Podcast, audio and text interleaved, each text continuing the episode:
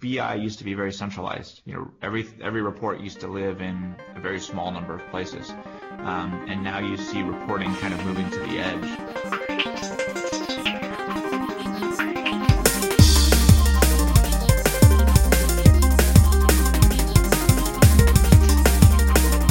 Hey everybody, I'm Robert Furr and welcome to today's episode of the For the Love Data podcast. Today I got to sit down with Adam Weinstein, one of the co-founders and CEO of Cursor, and we'll get into everything that Cursor does uh, here in a little bit in the episode. But let me tell you a little bit about Adam. He started out his career uh, after graduating from Purdue with a background in business and computer science. Uh, then he went to Deloitte and did some consulting for a couple of years. Then he moved to Exact Target, which is uh, an email platform. And chances are, if you've gotten an email from a hosted solution or a uh, a tool like a like a hosted two-factor product, there's a good chance that, that you've been getting some emails from Exact Target, even if you didn't know it. He then moved on to found InGreet, a greeting card company that allowed uh, customers to personalize uh, greeting cards. After that, he moved to Bright.com, where he was the head of analytics, uh, which was later acquired by LinkedIn. And while at LinkedIn, he served in a uh, data analytics uh, capacity there.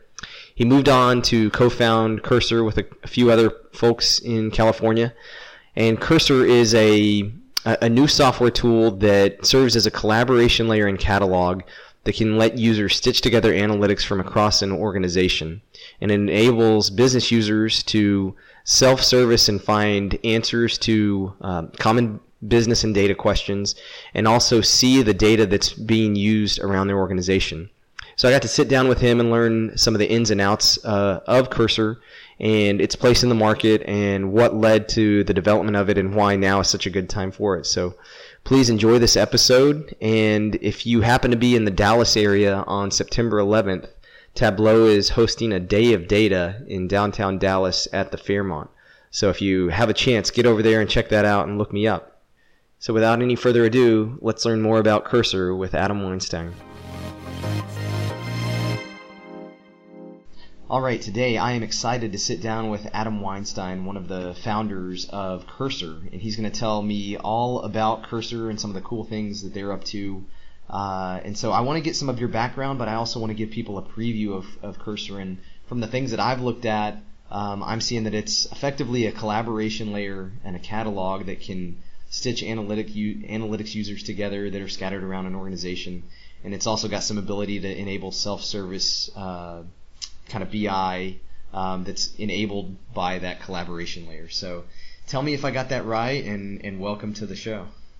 No, you, you nailed it. And thanks for having me, Rob. Really, really appreciate it. Glad to be here. Great. So tell me a little bit about your background and how you uh, how you and the rest of the guys came to Cursor. Yeah, yeah. Uh, no, great question. So um, started my work in the data realm uh, at a company called ExactTarget. Uh, now it's called Salesforce Marketing Cloud. Salesforce bought the company uh, almost five years ago now. Uh, I was the first data hire there. Um, we were a large email marketing platform. So if you receive an email from any one of uh, a number of different retailers or even financial institutions, chances are uh, the infrastructure is powered by uh, ExactTarget or Salesforce Marketing Cloud today. Um, and we were, uh, you know, wild, wild west days, right? This was it was all BI then. There wasn't necessarily analytics as a phrase. Data science as, as a term didn't necessarily exist. Um, but we had mounds of data and no great understanding of it. I think we implemented business objects as a starting starting point and, uh, and grew from there. Uh, but that was my first foray into you know starting data teams at, at companies, uh, large and small. Um, so ExactTarget grew was about 100 people at the time, grew to around 1,000. Um, I actually left it uh, and then ended up moving out west uh, not long thereafter uh, to do similar thing at a slightly smaller company, a company called Bright, which was around 10 folks at the time. Uh, Bright was in the uh, talent space, uh, particularly helping job seekers find jobs, and they did so in a in a very innovative way. They had uh, built a machine learning algorithm that would identify uh, candidates that were most qualified for a given role, or vice versa, um, you know, jobs that were the best fit uh, for someone, you know, based on their resume, as opposed to, you know, having the perfect title or, um, you know, being described in, in, in the same language. they would, you know, try to, you know, create create some harmony around what, what people were looking for and what uh, jobs were most um, you know uh, successful with what types of candidates. So uh, LinkedIn ended up buying Bright uh, in 2014, and so I ended up joining LinkedIn's uh, at the time around 200 person analytics function. Uh, and that team spread the gamut of you know traditional analytics or sort of BI, you know traditional business analyst personas, all the way down to you know data scientists. Um, and where I found myself as sort of the new guy on the block, um, I, I, was missing a, a, place to go look for answers to common data questions. So uh, in small companies, if you want to know a SQL query for you know X, whether X is a commonly known metric or just a place to look up something you know, you can ask the person sitting next to you or the guy that you can throw a baseball and hit.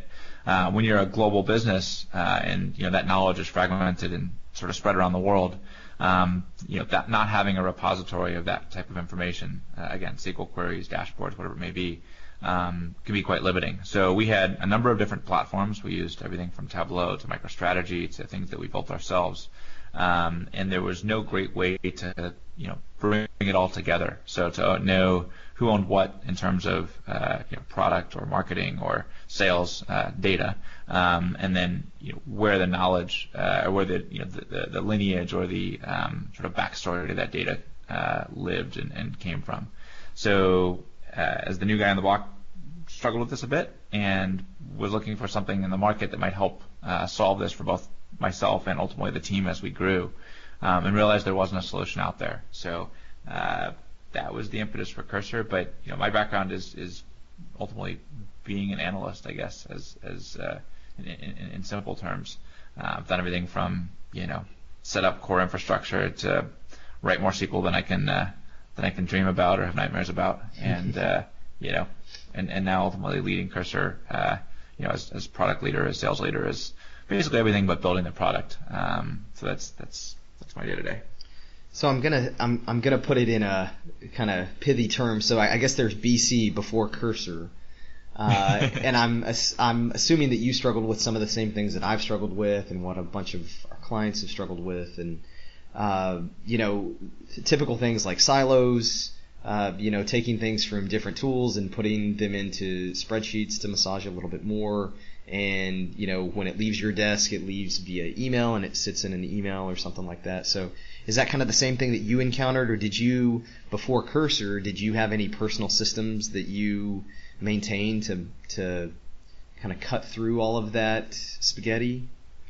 Yeah, no, that's exactly right. I mean, I think uh, you know before Cursor, I, I like the uh, yeah the the acronym there, right? um, but uh, no, the the systems at small businesses can be a little bit more primitive, right? So uh, when it comes to things like SQL code, you know, I was technical enough or, or nerdy enough, I guess you could say, to use Git or, or, a source code repository for most of the code that I wrote. Um, but you know, most business analysts, particularly ones that are, you know, uh, more business savvy, right? That, that, are a bit more strategic in what they do. Um, SQL may be the you know most technical thing that they end up doing uh, on a daily or weekly basis. And so to expect that any person that needs to be able to query a data warehouse has to also be comfortable with source code control, um, especially for you know one-off ad hoc queries. Um, was something that was a bit much, uh, and, and, I think everybody in the world ends up with disparate Excel spreadsheets that get sent around via email that have super valuable information. Um, you know, and it may not be valuable to everybody today, um, but to know that it's available to be discovered or, or sort of rediscovered, I guess, um, in the event someone needs it, whether that person's on vacation, has moved teams, or maybe potentially has moved on from the organization, um, is is you know a, a, great opportunity for businesses, or should I say a lost opportunity if they're not capturing it. So um, there's no silver bullet here. I think every organization has its own processes and, and org charts, um, but but having a system that can at least support uh, collaboration and knowledge management inside a data um, organization or, or data teams um, is, is, is where I think Cursor is trying to help solve a problem. And tell me, so so in order to understand the impetus for this, uh, for your company, I want you to talk a little bit about some of the things that you and I bounced around via email um, before we started recording today. Um, give me your take on what you think just data and data analytics and BI over the past you know 10 to 20 years how has it changed, and why is now the right time for uh, a product like Cursor? Yeah, it's it's really fascinating, right? I think if you go back, you know, not even not much more than 10 years, um, BI was was a very rigid process, right? You had you know well-defined ETL tools, things like Informatica or you know data integrator within business objects land, or um, there, there, were countless ETL tools, and they, their goal was to take raw data, usually from some production um, you know, data store, and transform it into something that was aggregated and easily reported on. Often in the form of, I think, cubes was sort of the, the nomenclature back then. Um, I mean, Kimball came out with uh, his book that I still think is sort of the Bible in terms of data warehousing, and it, and it mostly still holds true. The problem with that was that you know any change or, or new addition took immense amounts of time. Um, you know, would have to go through a full engineering you know process, if you will, whether it was you know software development lifecycle or even if you were doing something agile back then, it still wasn't quick. Um, you fast forward to call it 2008-9, and, and Tableau catches on, and what Tableau did was make it so that any old analyst can go plug, you know, plug in some data or connect to some data, um, and you know, put together a picture or, or, or, you know, an illustration, if you will, of, of what that data shows. Um, and the good with that is that you cut down a development lifecycle of you know weeks or months to you know days or hours. Um, the rough side of that is that okay, the the rigidity that that software likes you know software process provided around you know data hygiene and accuracy was slightly lost. And so in the last 10 years, I think you've seen um, you know an explosion of reporting inside of businesses because users can now do that themselves that previously relied on engineers. But um, there's been a little bit of lost quality. Um, the trade-off I think was well worth it, but uh, you know I think there's now a little bit of a desire to have a little bit of both. Um, and you've got you know newer age tools, things like Looker that you know comes to mind, or maybe maybe something like ThoughtSpot, um, where you can do you know some amount of you know source control or, or peer review, um, but also have as quick of a deliverable as possible. And so that um, I think that creates an interesting opportunity alongside with the fact that a lot of things are finally starting to migrate to the cloud. I think data is probably the last thing to move to the cloud. Um, and so you, you've got this sort of uh, call it like a transition or even uh, you know, maybe even a replacement cycle going on where some legacy BI tools are, are maybe moving away um, and some newer age products are being installed. Um, and there's not a great way to track that track that transition. So what's still in MicroStrategy, what's moved to Tableau or Looker or whatever it may be, and how do I as a business user, you know, keep tabs on all of that? You know, maybe last week something changed that I didn't know about, and I'm still looking at the old thing. How do I, as an organization, build a build uh, have something in, in place that can help uh, ease that transition. Um, I guess I'll throw one more thing in there, which is that uh, you know BI used to be very centralized. You know every every report used to live in a very small number of places, um, and now you see reporting kind of moving to the edge, where you know departments have you know a number more SaaS tools than they used to, incremental incrementally, right, or exponentially for that matter. Right. Um, so you think about marketing, you think about operations, you think about sales. They've all got a number of different tools, each of which have their own built-in reporting tool. Um, and so how do you track, you know, what belongs where, right? Some companies explicitly say, okay, we're not going to use these built-in reporting tools. We're going to warehouse it ourselves and report on it ourselves. Others say, okay, departments could do what they want, and they all use their own their own tool. And so um, data lives in a number of more places. More people are privy and comfortable creating uh, insights from it and uh, it's an exciting time to be around it. Except you know the pace can be a little bit dizzying, and so Cursor's sort of there to help um, try and make a little order out of chaos.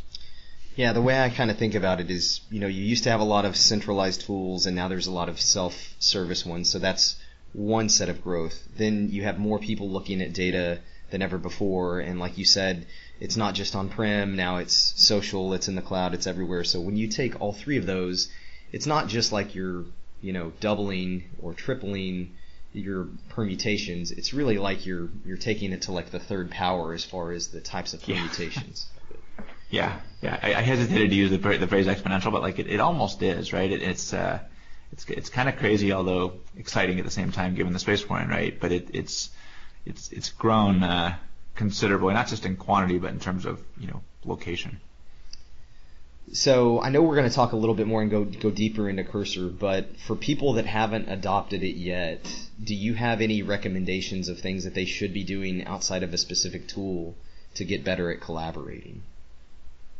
Yeah, I mean, I think the first thing is I would say the first thing. One of the most important things is just culturally um, being comfortable talking about data and and not just with those that are necessarily closest to you, but with those that might be you know, far or that you might interact with on a periodic basis. So the example I like to give is like, you know, finance may care about things that have happened and sales may care about things that are about to happen, but they're two sides of the same coin. Um, so, so to not, um, you know, discuss data in detail. So, for example, calculation around, say, bookings or, uh, you know, sales pipeline versus calculation around uh, revenue or, you know, something, something similar like inventory. Um, you know, there should be collaboration happening there between whoever's responsible for data on each team. Uh, you know, sales operations maybe on sales, and maybe you've got an, an analyst in the finance team.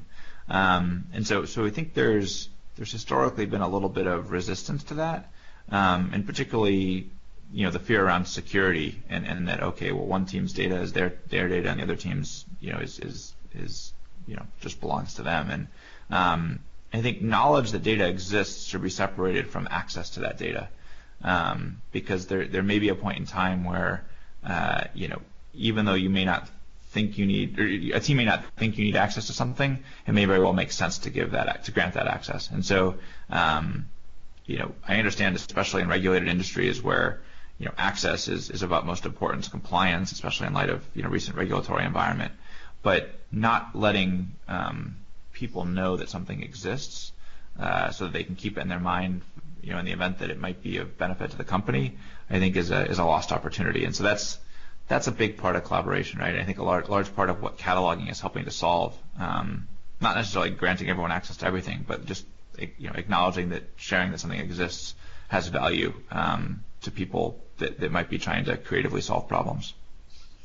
So tell me what some of the major features are with Cursor and how it helps that. And before you dive into that, I do want to tell people sure. if uh, if you're listening, uh, you know, while you're in a car, I'll link to these things in the show notes so that you can go to them. Um, but if you do happen to be on a computer while you're listening to this, go over to the Cursor website because you can see some demo videos and some really helpful um, screenshots of, uh, of that. But I, I know that there's you know there's some places that you can look at what other people have done. You can actually see the data. Um, you can do some collaboration. So how do you um, how do you bucket the different features of Cursor or the different aspects of it? Yeah, that's, that's a great question. Um, so Cursor kind of represents three things, right? So uh, first and foremost, it's it's a development environment for analysts. So if you're writing SQL, uh, ultimately if you're writing Python, um, you know, we want you to be able to do that in our platform, and, and we take care of a lot of the you know cataloging, version control, um, you know, ability to sort of share in, in a permissive way behind the scenes. So in that sense, it's, think of it as a Dropbox or Google Drive, right? You can have teams, you can explicitly share things with individuals, um, you can protect connections uh, and, and, certain types of assets, you know, depending on, on, on what you're doing. Um, so, so you, you can actually go download Cursor today, uh, just like a Google Or, or, Dropbox. It's, it's free to start for you know small teams, um, and you can connect it to any database or, or data lake or data store that you may use, um, and, and start plugging away. Um, what Cursor also does, though, is it, it connects to a number of BI platforms and uh, growing list of SaaS platforms, like Salesforce would be a great example. And what it does in those cases is where possible, you know, so Tableau would be a good example. Um, it will look at any dashboard in Tableau, uh, you know, understand what data store it's connected to, the SQL code behind that, and create that as an additional entry in the catalog. So if you're an analyst and you're trying to find an answer to a data question, and your team has connected sort of its environment up to Cursor, so whether that's let's say say it's Tableau and a Microsoft SQL Server, um, it can search across you know database metadata that's in Microsoft SQL Server, ad hoc SQL code that you wrote to answer a really quick question one time, but maybe never bothered to publish to a dashboard, and dashboards as well as the underlying code in those dashboards, and help present sort of a unified view of all things across the business. On the same token, if you've got 10 different BI platforms, um, hopefully we can also connect all those, right? So today we're focused on Tableau Power BI. Um, we'll add to that list very soon, um, you know, as, as sort of customers demand and um, you know, sort of market market market needs. Um, but the uh, the key there is, you know, for an analytics function, you know, we can provide this search collaboration layer.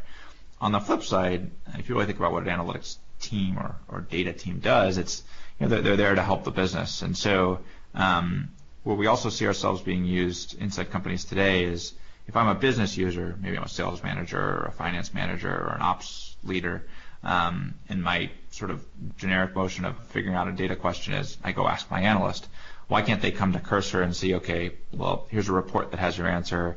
Uh, if there's some code, maybe it's not go run the code as the actual expectation, but it's just, hey, here's a person that wrote the code. You can send them a message and ask them to help you out. Um, so we also see ourselves solving problems for business users in that regard. So we sort of serve three purposes, right? There's the development audience, development environment. There's search for the analytics function to help them avoid repeating things that have already been done or leveraging work that's already been created. And then there's search for a business user um, that uh, you know maybe looking for an answer to a question that you know doesn't necessarily want to bug somebody or would love to figure out if there's a way to self-serve. Um, we're not recreating any of those assets, right? We're still linking to Tableau, we're linking to Power BI. Uh, we don't intend to replace any of that. We're just there to provide, you know, discovery, if you will, for them. Okay, so let me let me say some of the the things that you mentioned and make sure that I've got it all correct. So for a platform that's out there, the Salesforce, the ServiceNows, things like that, you can connect to them and read in the essentially data structures or the reports that they have there and um, sort of pull in metadata about those. Is that correct? Yeah, exactly. Yeah, we're, we're, we're never looking at, at company data beyond the local machine. So if you write some SQL and you get some results back, that stays in your local computer. But we, we make a conscious point not to take actual data for the sake of understanding what's there. We just look at the metadata. Okay. And then the same thing if I've got some dashboards, whether they're created in Power BI or Tableau or wherever else, I can essentially point uh, cursor to those and it can ingest the metadata about those as well. Exactly. You got it. And then last, if I've got new SQL queries that I want to write and I come to the the the cursor UI and I I write those and run those there, they'll start becoming part of the metadata. Now, if I've got say 100 queries going back five or 10 years on my local machine, do I have an ability to import those in and and bring them onto the the cursor platform? So so there's a couple ways you can do that. Um, we have an API that's open, uh, that's built into the product that you can actually push those queries in.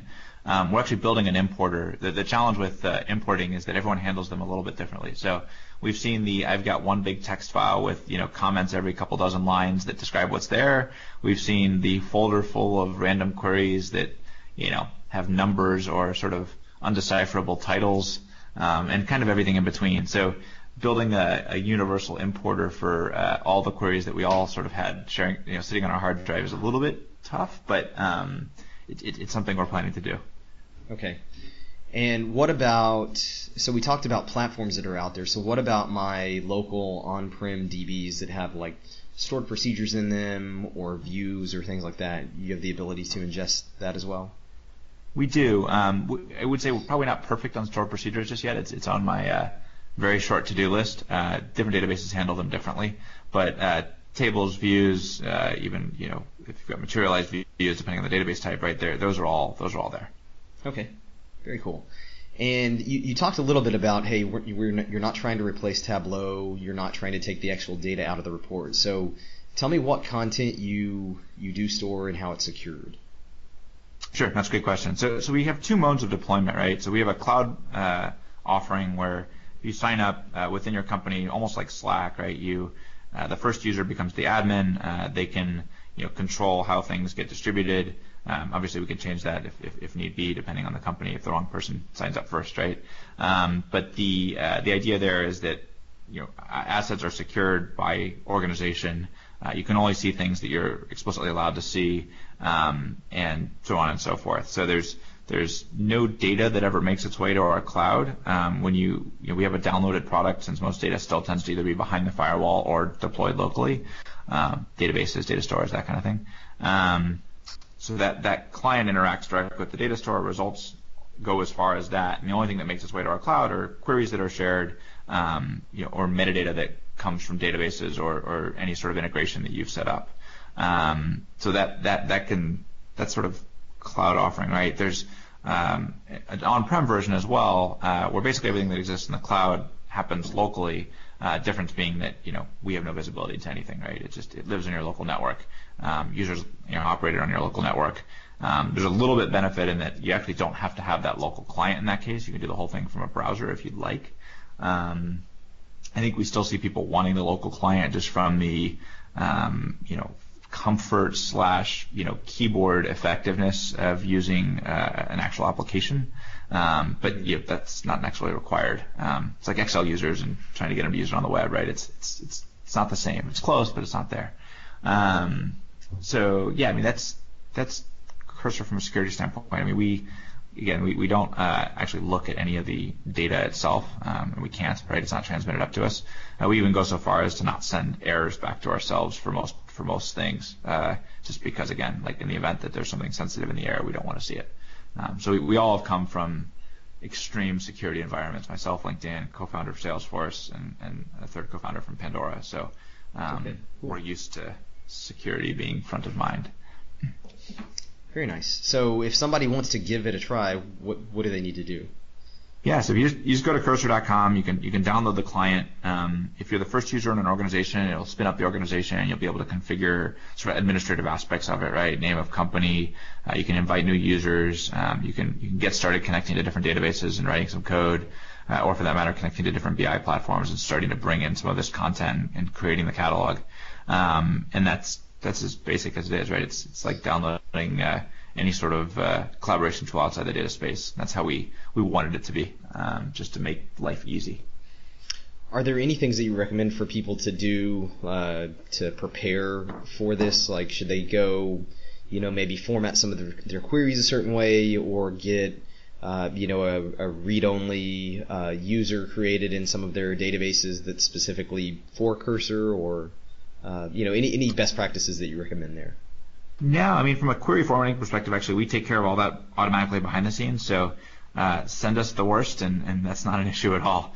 Um, you know, I think from a you know read-only database user, all that kind of stuff, uh, it, it, shouldn't be any different than your local query client. Uh, honestly, when you, when you start up anything that you have locally installed, um, the same actions that are performed by it, we we perform as well. So like if you've seen a database client where you've got like a tree view on the left-hand side, that tree view of you know database table field um, is populated through a, a, you know database called information schema that's built into pretty much every SQL 92 database. Um, and we use that same information to you know extract metadata. So it's there, there's nothing we're doing that's you know uh, you know extremely taxing or, or net new uh, compared to any other client that's connected to it. Um, at the same time, we don't write any data, um, with the exception being we do have a, a, table upload feature. It makes life easy for analysts instead of writing SQL to create a table and associated field types, and then you know writing inserts or figuring out how to get data in the into a you know file system that can then be imported. Um, we've automated that, which was a little bit of a pain point that some of us had felt in our prior lives. So that's the only time when we write anything, uh, but you have to do that explicitly, and you'll know that you're uploading data before you do so. Okay, good.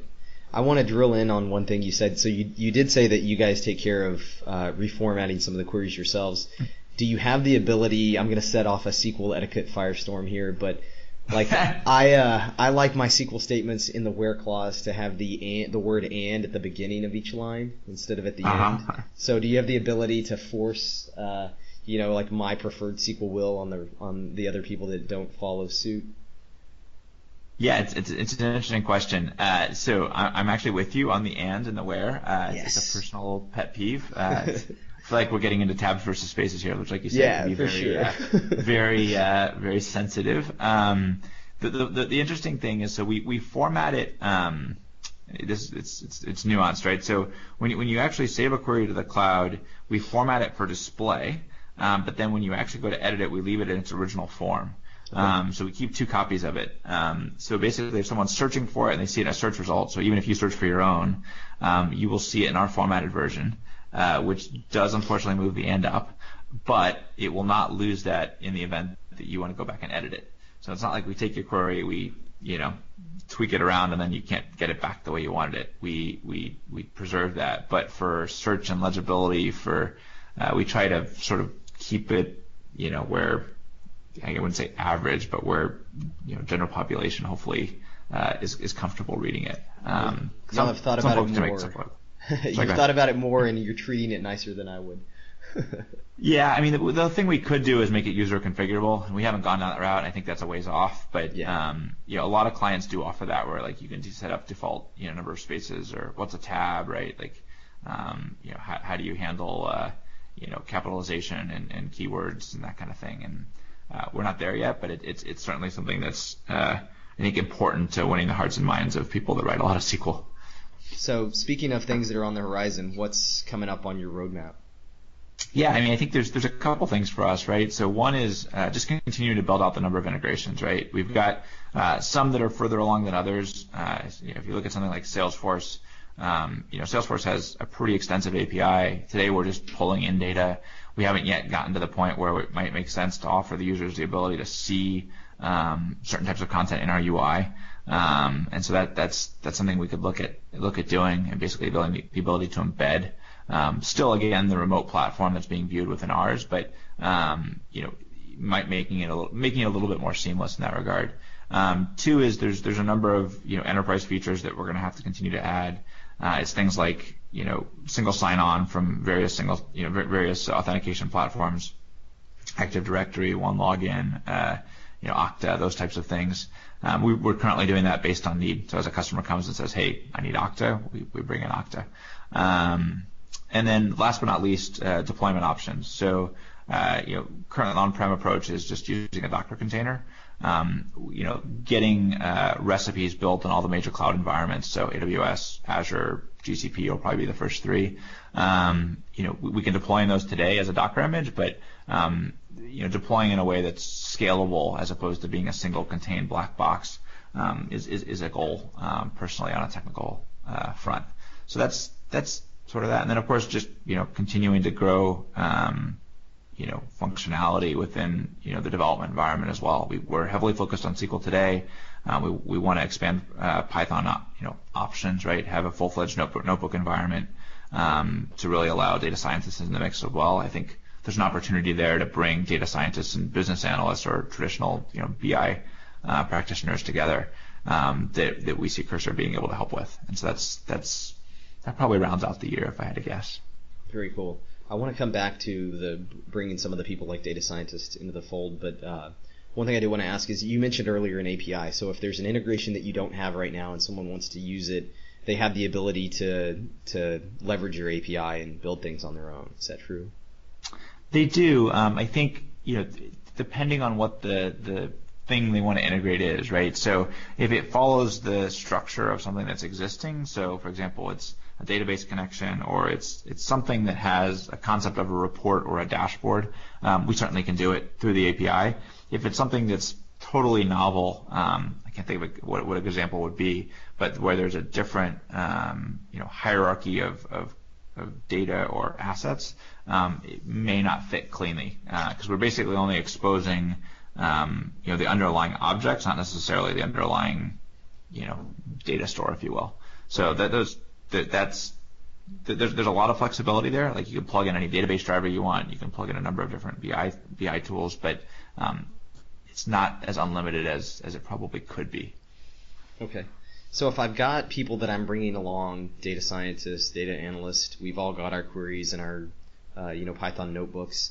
Um, if I find one that is already out there and I want to go modify it, uh, and I save my own, does it start tracking the, the changes to those versions and how long does it do that or does it keep you know my change associated to the original query? So that's that, that's actually an organizational decision. So by default, um, like out of the box, uh, if you go find someone else's query, it will actually only let you clone it. Uh, it will not let you or or not. It could be called fork, but it's not really fork because you know it's it's related to the original, but um, you're really just making a copy of it, right? Um, so, so you can clone the query um, and, and use it uh, you know, in your own version, however you'd like. Uh, it is open to be configured to allow a user to edit someone else's query, and that can be done on a on a group level typically. Um, I guess you could technically explicitly say one user as well, but uh, most companies do it in, ter- in, terms of teams or groups or departments. Um, either way, it's tracking you know history throughout, right? Whether you're cloning a query and you want know what, where the original was, or it's or you're uh, editing an existing query and just continuing to iterate on it. Um, whether it's you or your team, uh, all version history is kept, so you can always revert back at any time. Um, and and that's that's sort of one of the benefits of the product is that you don't have to think about source control separately from uh, you know, coding. And particularly when you're writing something really ad hoc, like it's kind of a pain in the rear to think about committing it to it and, and creating a branch and merging it just for the sake of something that you may use, you know, once or twice in a given year. Um, so that's that's one of the benefits of the platform. So with that great power comes some great responsibility, and I'm sure that you've probably got some people out there where if you searched for sales report final, you would get 10 copies of that. Uh-huh. So is there a way to uh, distinguish what's actually a, uh, a kind of a, a, a, more accepted version of uh, of the truth or something official or more popular? Yeah, and that's actually you know one of the probably top three goals of the platform as a whole is to find signal and noise, right? Like you know, sales report was the joke I always used, right? If you search for that across Tableau and Salesforce, you'll find you know hundreds of things, 99% of which are completely inaccurate, and how do you know what's real and what's not? Um, so, so we have a bunch of relevance work we do behind the scenes. It's everything from looking at, you know, when was the data behind this actually last modified to how many people that click on this result end up back searching for the same thing, sort of the old Google trick, right? Mm-hmm. If you hit the back button in two seconds, is this actually relevant? Um, and so you know, we, we take all that into account in what we display. Um, and, and going forward, actually, if you speaking of features, uh, probably not a this year thing, but early next year, um, one of the things we'll look to do is help companies identify things that are stale and that need to be deprecated or removed. Um, we will begin cool. suppressing those at, as they you know are identified by the platform. But uh, you know, I think it's just as important both from a cost perspective and that you've got you know hundreds of Tableau dashboards that refresh every morning that aren't even used or that aren't even accurate, as as it is from accidentally letting someone find something that might not be um, what it says it is, and then sharing that and you know, causing a causing a firestorm. wow, very cool. Yeah, that would be very useful. So, is there anything that we haven't touched on that you want to hit before we wrap it up? No, no. I mean, I think the, the, the goal behind Cursor is to a you know create a, a you know delightful development experience, for, for lack of a better word, uh, for an analyst. And so, I would love to, folks, you know, have had a chance to give it a shot. Um, you, you can try the demo actually on our website. There's it's a full-fledged environment. You can actually write SQL. There's some open source data that we, we put on there that uh, is set up and some queries that have already been saved you can see and play with. Uh, so you don't have to come up with anything too original. But um, we'll, we'll love feedback in that regard. Um, and then, yeah, I mean, if, if, if, you if you have a problem like this, whether it's you know for your own uh, sanity, so you can go on vacation and the one other guy on the team can run code while you're gone, or uh, you've got a large team that's you know geographically dispersed, like uh, a lot of us may have, and you know, need a better way to organize the work that you do and, and, and communicate, uh, would love, would love for folks to check it out. And, um, you know, feel free to reach out to me directly. I'm just adam at cursor.com. Happy to, happy to interact and help however I can. Great. Well, thank you for all the information today. Before I wrap up, I do want to ask you a Adam Weinstein, this is how I work question. What are some of the tools that you can't live without in your day to day operation? Just yeah, yeah.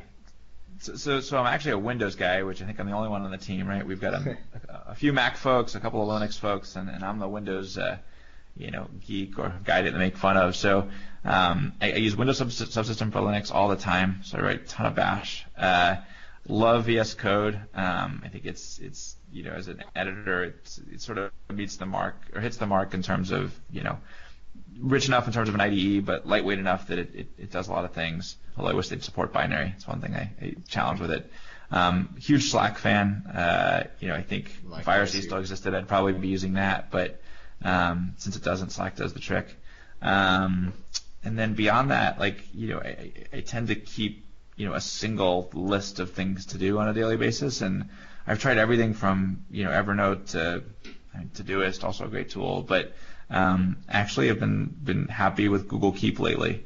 It's okay. really simple and uh, I don't know, may seem primitive. It's free, but um, I've been using that quite a bit. So um, yeah, no. Beyond that, like you know, in terms of BI and dashboarding, don't want to play favorites too much. There's a lot of great products in the market. Um, yeah. But but yeah. Google Keep is one I haven't used yet, so I'll have to I'll have to check that out. Yeah, no, it's, like it'll it. be interesting to see if they fold it into tasks. They just rewrote tasks, which is now part of Gmail. So it's we'll see if that uh, uh, changes at all. But it's it's just a really basic to-do list, and if you one of those that keeps one every day that you go through at the end to make sure you've you can safely walk out the door. It's it's good for that. All right. Well, thank you so much for the time today. Um, for the listeners, I will, like I said, I'll link to the, um, some of this information in the show notes and where you can find Cursor and more information. So. Adam, thanks so much. Uh, and if you're ever in Dallas, I look forward to meeting up with you.